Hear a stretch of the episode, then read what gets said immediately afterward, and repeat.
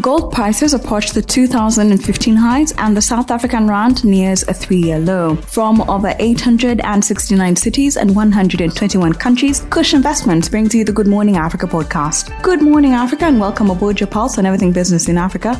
I am Ruth Adong. For more, follow us on Twitter at The K Financial, and you can find me at Ruth Adong. Your main story is brought to you by I&M Bank PLC, I&M Bank Rwanda. We are on your side.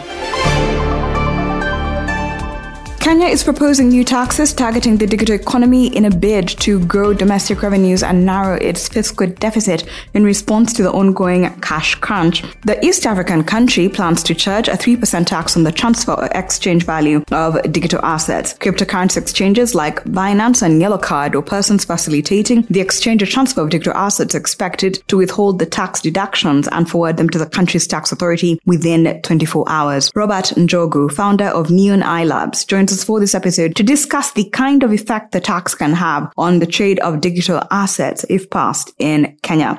He also touches on the performance of cryptocurrencies this year. Bitcoin broke past the important psychological barrier of 30,000 in April, uh, sparking a burst of optimistic news, uh, maybe marking the end of the crypto bear market.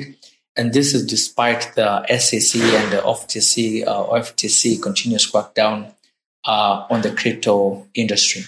Several regions have contributed to the surge of Bitcoin price over the previous uh, five months, including the recent failure of several banks in America, such as Silvergate, and the European financial crisis with uh, Credit Suisse.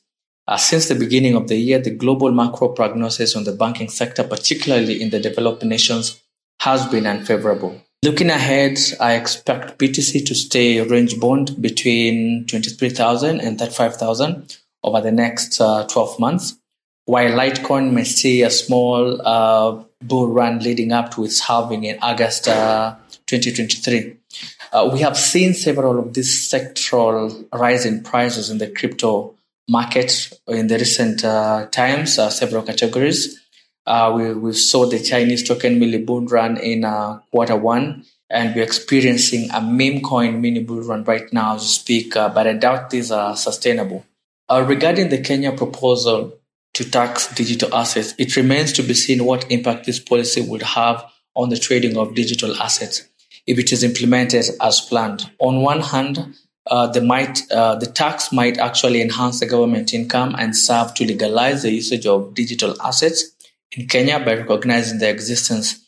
On the other hand, the levy might hinder investments uh, in the industry and make it more difficult for enterprises to conduct transactions using their digital assets. Generally, the crypto market is multifaceted and rapidly transforming uh, domain, uh, providing numerous opportunities and challenges. Uh, with, the re- with the recent uh, surge in prices, there has been renewed interest and excitement among investors, traders, but the general public is still yet to pick up the fever.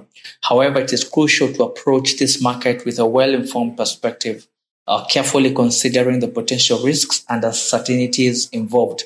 Uh, despite the inherent complexity of the crypto market, uh, it offers exciting prospects for investors looking to diversify their portfolios and participate in the in a revolutionary technology uh, blockchain technology, which underpins most of the cryptocurrencies, has the potential to transform ver- various industries, including finance, healthcare, and supply chain management.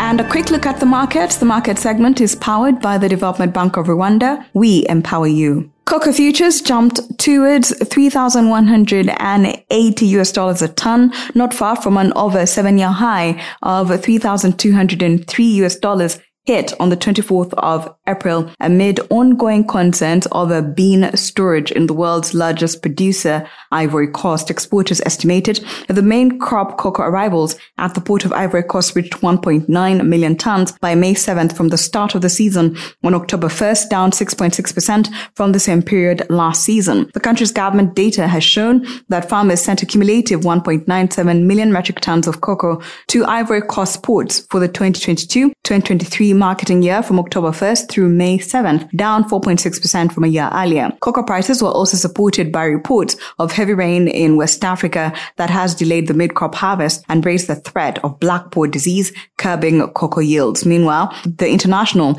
Cocoa Organization forecasts 2022-2023 global cocoa grindings would fall almost 1% from a year earlier to 5.027 million metric tons. The South African rand changed hands around 18.4 against the US dollar, approaching a near three-year low of 18.6 hit on March 8th as concerns grew over the impact of the prolonged power crisis on the country's economic outlook. South Africa has been facing load shedding for over a decade, with the situation worsening in recent years due to a combination of factors, including lack of investment in infrastructure and maintenance, as well as delays in bringing new power generation capacity online. The power crisis has disrupted businesses and affected productivity, particularly in the power intensive industries like food production. Indeed, surging food prices have contributed to a sustained rise in annual inflation, which unexpectedly accelerated to 7.4% in March. As March, the South African Reserve Bank is expected to continue its hiking cycle as it tries to rein in inflation and support the rand. And for a quick trip around Africa, Tanzania's annual inflation rate edged down to 4.3% in April of 2023 from 4.7 in the previous month. It's the lowest reading since May 2022 due to a slowdown in the prices of food and non-alcoholic beverages, transport and housing and utilities. Meanwhile, costs increase mainly for clothing and footwear, recreation, sports and culture, and miscellaneous goods and services. On a monthly basis, consumer prices advanced by 0.4% after rising by 0.8% in March. The World Bank has called on developing nations to focus more on targeted skills expansion in the digital space to narrow the gender digital divide in preparation for a digital, for digital future jobs. Targeting mostly the sub-Saharan countries, the lender notes that more focus being put only on rapid expansion will consequently widen the gap between the different sections of the society. The World Bank says, for instance, women without basic digital skills will face continued barriers to accessing jobs and developing financial independence.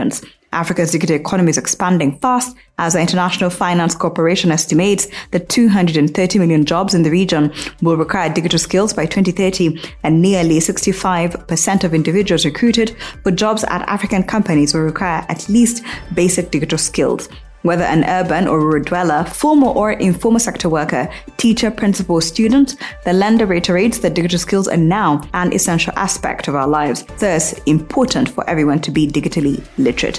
Thank you for always waking up with us. Good Morning Africa is a product of the K Financial. If you have any suggestions or just want to check out more stories, visit the website. That is thekfinancial.com. And don't forget to subscribe. You can also find us on all social media platforms at the K Financial, and you can find me at Ruth Adong.